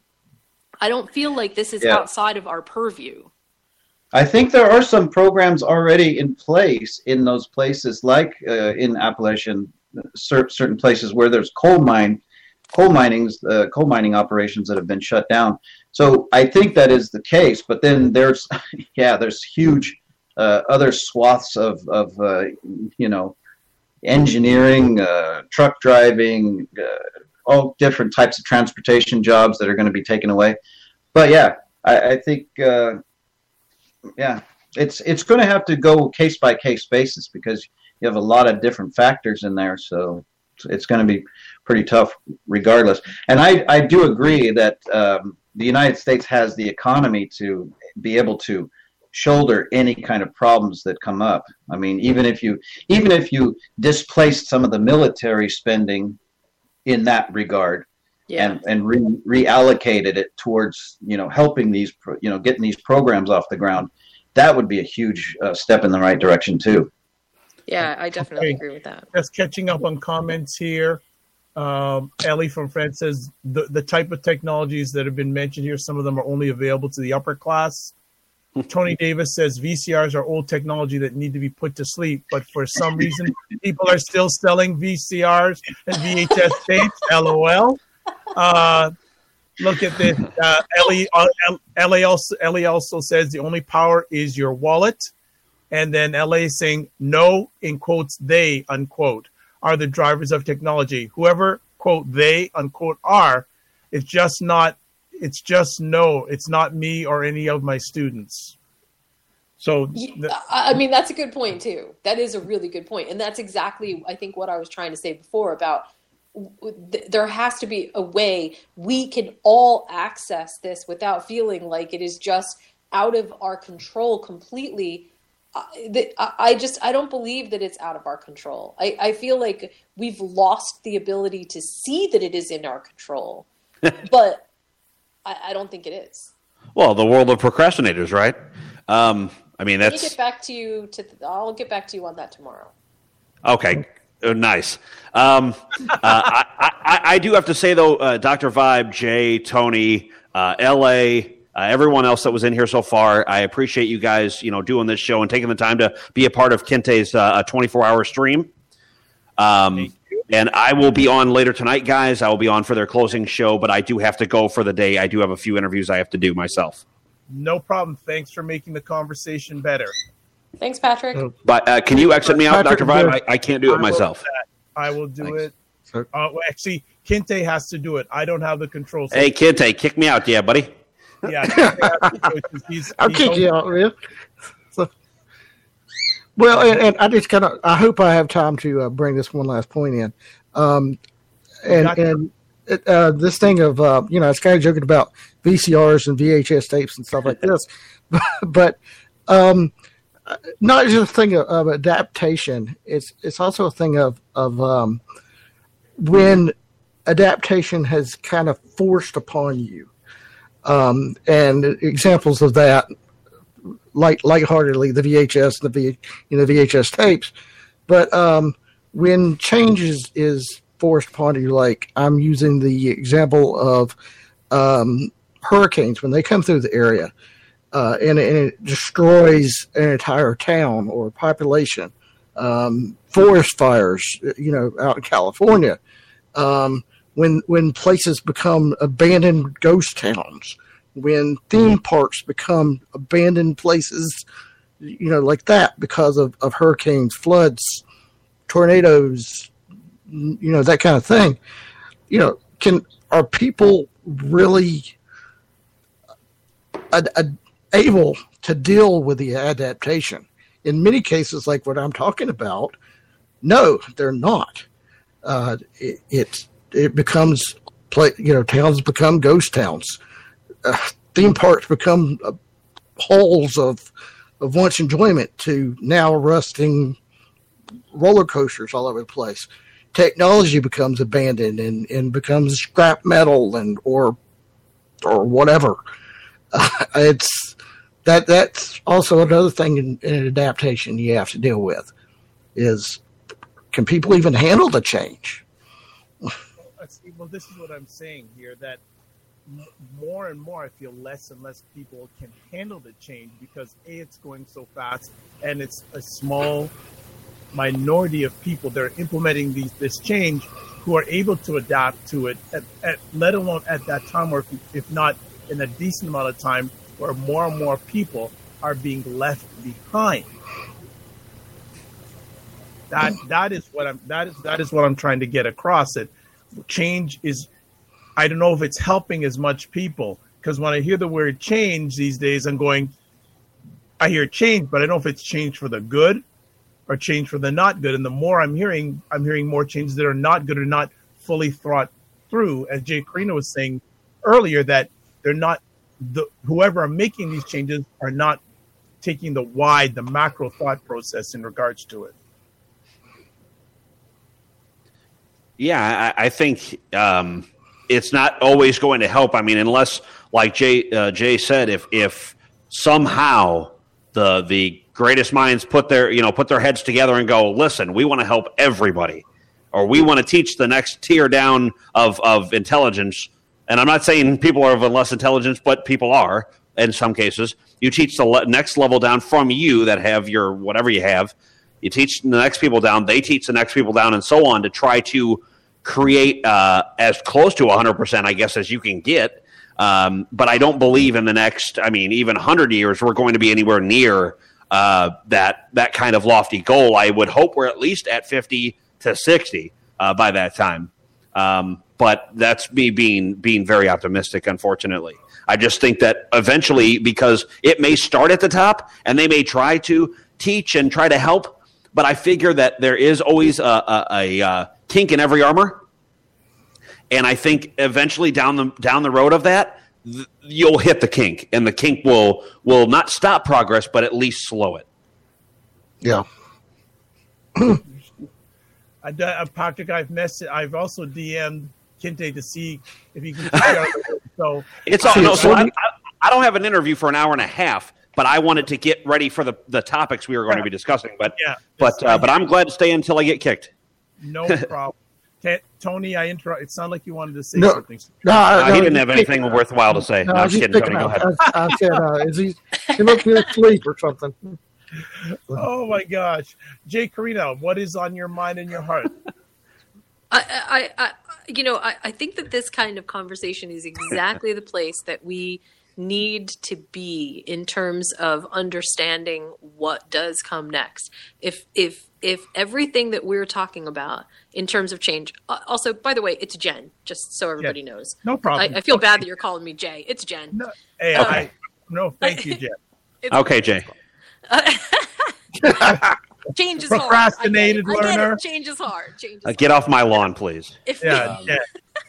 no problem. Sorry, go ahead. Go ahead. If if, we can have more of these kinds of conversations between everybody if each person has a conversation with the people that they know that they care about that they want to see adapt to everything that this this is exactly the way to do it. It, it it's got to come from not just uh, a position of compassion it's got to come from a position of discovery. Hey i want to help everybody discover. I want to learn. I mean part of the reason that i feel like sometimes these podcasts are so incredibly powerful is because there is enlightenment in them in the sense that you get to hear from people that you may never get to hear from their side because you don't run into these people in your everyday life or because your social group doesn't include that particular train of thought. And so the the more that we can widen this discourse into understanding what changes are to come and how we can embrace it, but also how we can keep up with it, the better the world is going to be. So I, I, have to applaud everybody for being just actively a part of this kind of conversation. I think it's uh, really powerful. Can, can I say something really quick, Dr. Vibe? Please do. Got half an hour, uh, so take your time. Okay, this is uh, aimed towards LA. Um, I want to apologize uh, for our first interactions in the show. Um, I feel that maybe I was offending by what I was saying, and I and I do apologize. And I think I, I speak for some people in the, in in the U.S. and around the world that they they think very analytically, and it's hard for me to process a lot of emotion into my into my thought process. I mean, unless it's like maybe my parents or my daughter or my fiance, those are it's a very tight circle. But outside of that, I try to attack it from an analytical standpoint. And, and, and I apologize to her because I understand there are stresses, there are things that haunt everyone each, or not haunt everyone, but that um, burden everyone each day. Uh, and I do, but I do um, promote, like uh, Jen is saying, I almost said Jay, like Jen is saying, um, like the rest of us are trying to say, try to find those two seconds a day that you may be able to catch up in a way that will benefit whatever it is you're trying to accomplish. If it's something that's going to benefit what you're trying to accomplish in your life, or even at this moment, like being in the moment, take those two seconds to kind of take a breather and find out what can help me today. What can help me accomplish what I want to accomplish? And I think that's all I was trying to get to. And I wish I would have slowed down a little bit and really uh, took my time to answer that. Good stuff. That's it. I apologize. There we go. No problem and and LA is saying back, thank you. I appreciate it. I will make that time. I appreciate it, LA. So I, I appreciate that that we can have those type of conversations and that type of thought process. That's what I like to see. So I appreciate that very much. Okay, and uh, Patricia's saying I get so tickled when a problem that is caused by change is met by a shrug of shoulders and a statement that quote this is the end times unquote by certain people. That is so much. that, is so much that is so much easier than actually tackling the problem. well said, Patricia. Well done. Well done. But that, but that, unfortunately, you hear that. you definitely oh, hear that big time. Big time. Yeah. also, too, and I'm sitting here in Toronto, and uh, the three. Well, I'm I'm going under the understanding, and correct me if I'm wrong, that the three other participants that are live right here are in the United States. Uh, what is the? It seems looking from above you, physically, geographically, below here, is is it? Are people getting more entrenched in their thought process? Which, like you know, yeah. taking a purpose, eh, eh, eh, you know, people getting more entrenched, and I'm not just talking politically wise, but culturally wise, socially wise, which is going to make change even more difficult? Well, you know, I'm what do you mean by looking above us? By the way, sorry. Oh, well, Canada's yeah. above geography wise. I just oh, geography wise. Yeah. just geography wise. No other way. I'm I'm I'm I'm I'm, I'm staying in my lane. I'm just talking facts, yeah. geography wise. Last time I looked at the globe, we were above you. That's it. Yes. Go on now. Yes. You know, I'm I'm going to tackle that real quick. Uh, I'm going to say that although I think that we as a as a as a culture believe that we are more entrenched than ever before. I think that that is a polarization of politics. And what I really see in terms of where we are in social progressivism is that you're not going to stop the march of social progressivism. And I, I, say that that's not a political statement, that is a statement of how culture is marching forward. We are becoming far more inclusive. We will always have pockets of resistance to that kind of stuff, but we are moving in this direction that I don't think you can stem the tide of it. So when you say, are people becoming more entrenched? I think that there are vocal pockets of people who are more entrenched, and because they are the outliers, they are right now getting more attention than the average person. Because the average person is still the status quo, and that's not exciting, and it doesn't sell rating or it doesn't make ratings, it doesn't sell ads. It's it's less exciting to pay attention to normal than it is to pay attention to what is on the outside. And so we get a sort of a false narrative going through that somehow there are far more uh, pockets of people being um, ugly and and and I mean they're there. Don't get me wrong. I've seen them myself. I've experienced it. I live in Hawaii, which culturally is probably one of the most inclusive places on the planet. And yet, I'm a white person living in Hawaii. So I get a lot of uh it's not it isn't always a great experience i'm on the other side of the the spectrum here but i still get white privilege i still get you know i'm still afforded the kind of uh cultural appreciation that I didn't do anything to earn. So uh, th- there there is a sense even out here that while people are uh, that there's always going to be different ideas about how we do things. I I feel like in terms of whether people are more entrenched or less entrenched, they're more entrenched in the political moment than they are in how does this affecting how is this affecting every everyday life? The number of bathrooms now that have genders and then gender neutral are, are exploding. And that's just one small tiny little segment of society that has changed within the past 5 years. And and I don't see how that cha- I don't see how that stops. I see people continuing to be loud and vocal about it, but I don't see how we stop being inclusive as a culture and a society, right? Does that make sense? Uh, I, I get it, but I will tell you exactly where it ends. And I'll talk about it only in one aspect, and that's an aspect of sports. Oh, yeah, okay. There are the transgender athletes that there are the two that were biologically born male that are, and I forget what state they're in, but they are female track runners. And they are winning track meets against biological females.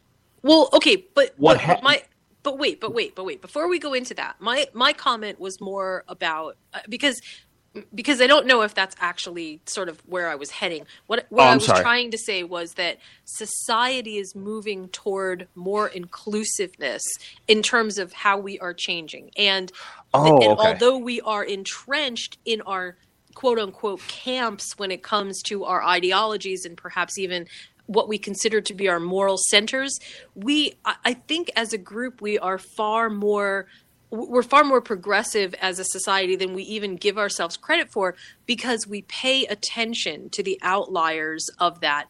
And we really call very into sharp focus things when they don't seem like they are uh, uh, the norm, if you will. So that's, I think, why we have such a hard time when things go off the rails the way that they do. They th- that doesn't feel normal to us. And my point is that even five years ago, those things may have felt normal to us. Does that make sense? Completely, completely. And I do think uh, some of that inclusion you're speaking of, I do have to say, I don't think it's of the older generations. I want to give everyone enough credit, but unfortunately, I can't. I do believe it is of younger generations, as younger generations, you know, as it keeps, you know, going up and up and up.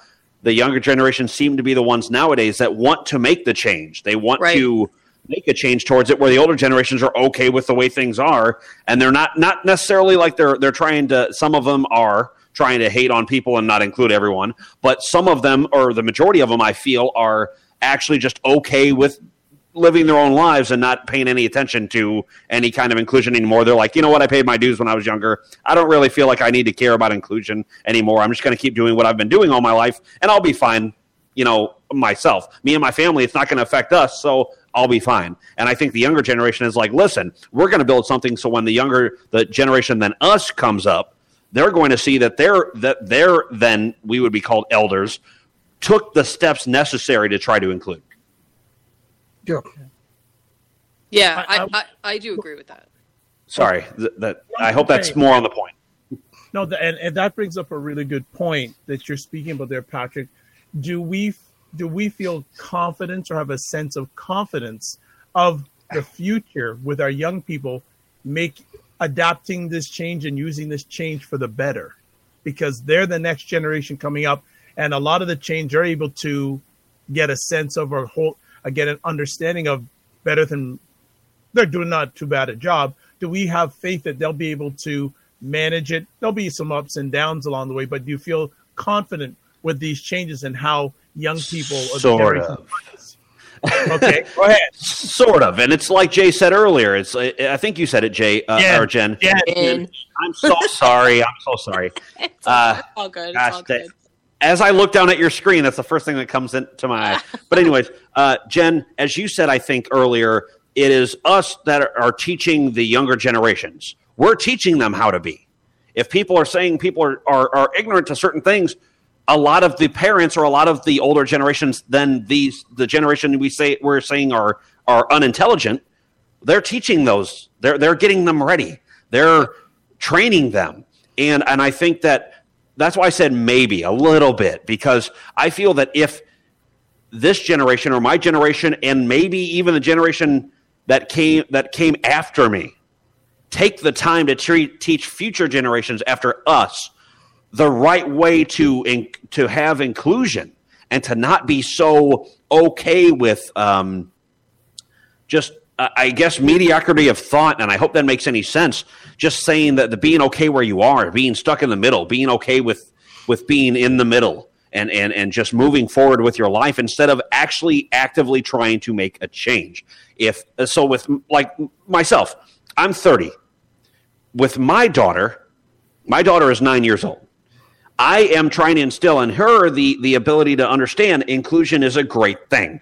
Making a change, if you see a, a way to in a positive light, is a great thing to stand for and go for and stride for because many people along the way will tell you It is not the thing to strive for. This is not what you should be doing. You should turn around and just be okay with status quo for right now. Do it on another day. Procrastinate mentally for another day and, and economically for another day. But you know what? If she takes the right steps, and people of her generation and my brother's generation, and uh, you know even younger as as we as we all get older, I think that is the precedent we want to be setting. Because if we don't, then no, I don't trust the younger generations um, because we're teaching them to fail. We're setting them up to fail the whole of humanity from now until whenever the, it changes.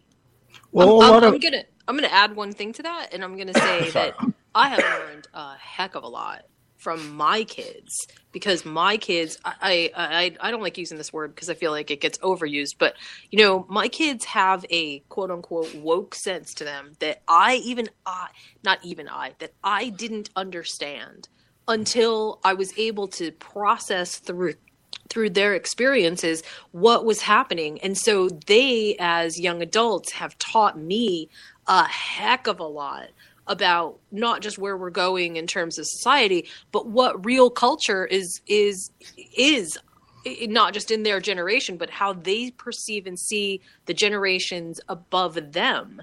And and that kind of back and forth, the stream that goes back and forth, that's really important because the people who this is it's it's a weird situation, right? I mean, for the people that are in the U.S., we know that when you get to be uh, past 40, 40 and above, you make up the biggest segment of the voting bloc in the United States.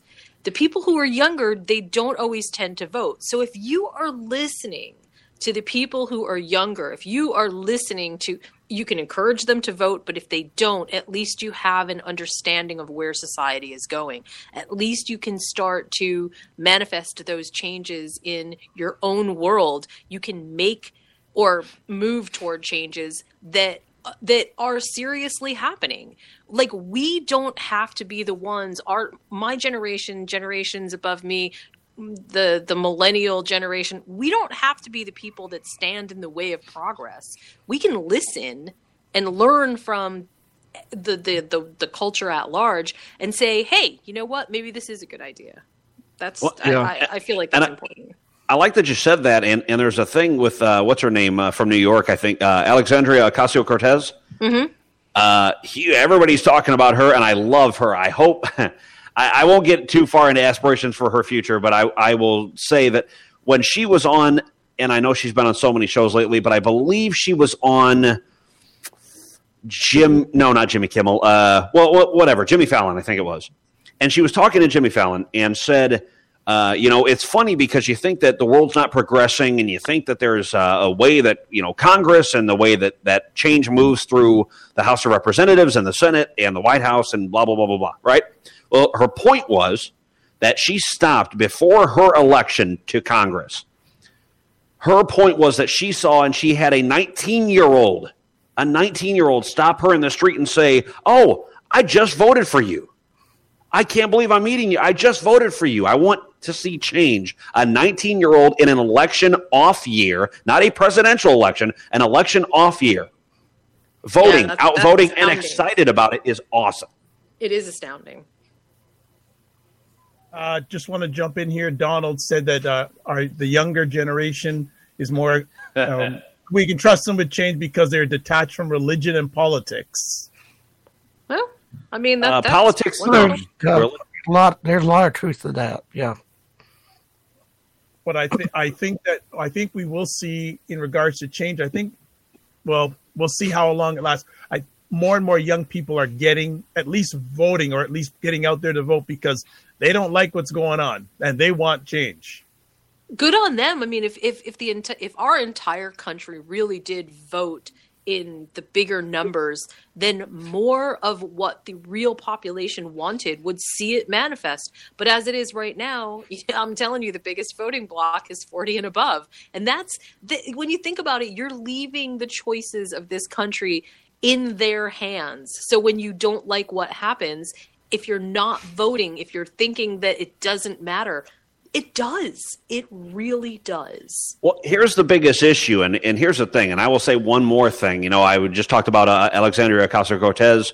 I will say uh, during the last election, I'm not I'm not a person, and I don't know why people are so like uh, uptight about sharing things. I, I, just don't understand. I probably don't because of the younger generation, maybe, but I I, I find a lot of older generations uh, upset and uptight about talking about like I guess they would consider it con- political affiliation. Uh, but I don't consider, you know, Democrat, whatever, Republican. I don't care about any of that. I want to see somebody doing something right for the country as a whole. Not, I don't care what side of an aisle you stand on, really, honestly.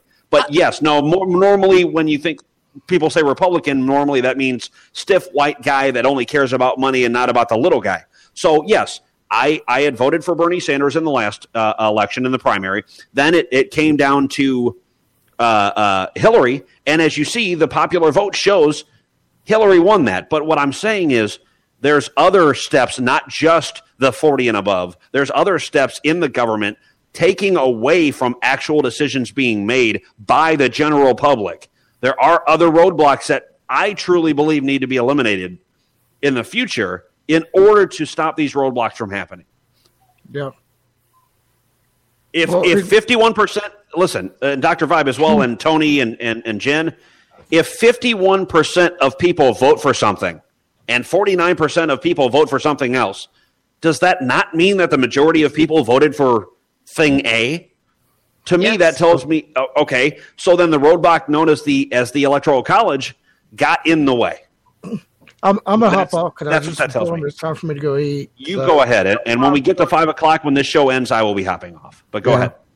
Take care, Tony. Thanks again for making the conversation oh, better. Oh, thank you. So, take care. We've got a few more minutes left. If anyone wants to jump back in, we've got probably about 10 minutes maximum left to come in on the conversation. It's been a good one. And Jen, I'm living in Hawaii. You don't want to know what's going on in Toronto right now. the weather is out, it's out of bounds right now. Like with, I'll say it in Fahrenheit, with the wind chill is about minus 20 below. I um I I spent most of my youth in upstate New York. So okay. I feel like much like a, a prison sentence, I did my time, right? now now well I live in the tropics and I'm like, yeah, okay, this is what it feels like to to jailbreak. This is it. This is it. So as, as we're starting to wind down the the epic conversation here, I want both you to make some final comments in regards to um, what changes. Let's put the crystal ball off. What are some of the changes you'd like to see when it comes to today's society? And I always like to do on the Dr. Vibe show, ladies first. So, Jen, what are some things you'd like to see, big picture wise, change in the society to make it a better place? Uh, I can think of two things right off the top that I think would make our society better. One is a better focus and understanding of what we are teaching children on very academic in primary and all the way up to high school levels. The, I think that that is uh, the core of what we are failing at. We don't teach civics the way that we're supposed to. We don't encourage our the generations that are coming from where they from. We don't teach younger generations to behave in civic discourse and and with civic minds the way that we once did and that it, i think that that is a failing of ours. I don't think there's any other way around it. Our democracy cannot thrive unless we teach people how to use the tools that are around us including technology uh, to change who we are and where we're going. So that's one. And then two i honestly i think if we as a culture can embrace the idea that change is not a bad thing that if we can somehow alleviate even a little bit of anxiety around it we can make more positive changes and help people through it so that they're not experiencing these huge tumultuous uh, life altering times and give them support. It, I don't understand why we think that support is somehow equated to weakness. I don't think it is. And I think that that's part of why people don't change because they see change and then needing help with it as some kind of weakness, like I can't do it myself. So those are two big things I think we could do. And, uh, and just before I, I, what I love about the way you presented that, Jen, is two things. You had one for the younger people and one for the older people. Well done, Patrick. And, and I think uh, I, I, hopefully believe science will cover for younger and older. Uh, it's it's basically on top of what Jen said is is learning to think for yourself and critical thinking and learning how to have a conversation. You know that to me is what science does best is learning. You know it, it's not bias. It tells you straight fact. It lets you think critically. It lets you try to think for the future. You know, and, and there are things that may stay the same for people of older generations that like things that stay the same, but also for younger generations that want to move the progress bar ahead. Uh, it it definitely helps you move ahead by helping you think critically and and and, and helping to uh, make other discoveries. And I think that also is taught in subjects like are, are taught in school that uh, are not taught with uh, very good passion from teachers as well. Is is is that uh, like you said, uh, Jen? It's not taught very well. I think that. Um, if people were taught to have a passion for something and not just this is a you know these I'm, I'm enslaved to school basically and then after 12th grade i can ba- i can throw away my papers in the air and walk away and run away and be happy again. No if you taught if you're taught to to be intrigued by it and want to learn and want to find out more information and want to move things forward and have communication that's what school should do. And i do believe uh, that they should really make a, a jump to that in the next three to four years Okay, well, we are coming to the end of our epic conversation. I'd like to first and foremost thank uh, Jen, Patrick, Tony, LA, who came on live. Thank you so much. Also, Donald. Donald came on live also. I'd like to thank Patricia and Ellie for coming in and making comments. Appreciated. Not the easiest of conversation topics, but thank you so much that uh, you you had you, you faced it and dealt with it head on in regards to me, I think one change I'd like to see is let's chat with each other and listen to each other. Let's do more like things like this are great, but also if you get the opportunity to see someone face to face or even make a phone call. One of the things I do with a lot of people, I'll either phone them or give good phone. That's one of the things I would say. Give good phone, and then also um, either email them or leave them a message and just say two words. You're good, because it all starts individual. If we want change to happen, it has to start with each person individually, and the best way to do that is with love.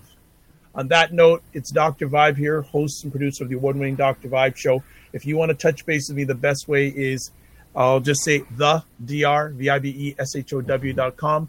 Kinte is in the house. I'd like to say large thanks to Kinte. Also, thank you, uh, Sandra. Thank you for stopping by. Also, Mocha Awa, thank you for staying for the whole thing. Thank you, Sharon, also for the whole thing.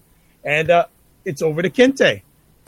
All right, thank you guys so much for uh, for coming out, and uh, we have a, another show. Actually, it'll be the Ebony Empress herself, Sandra. Yes. She's gonna do her thing. So uh, what we're gonna do oh, is Kinte, one other thing. It was hilarious because Patrick had asked you to kick him out about twenty, about half an hour ago, but, but it was good that he said that it worked out good because he stayed around and he helped make it an epic conversation. Again, Patrick, much props to you for the apology. It's appreciated, not taken for granted. That's large. Thank you so much.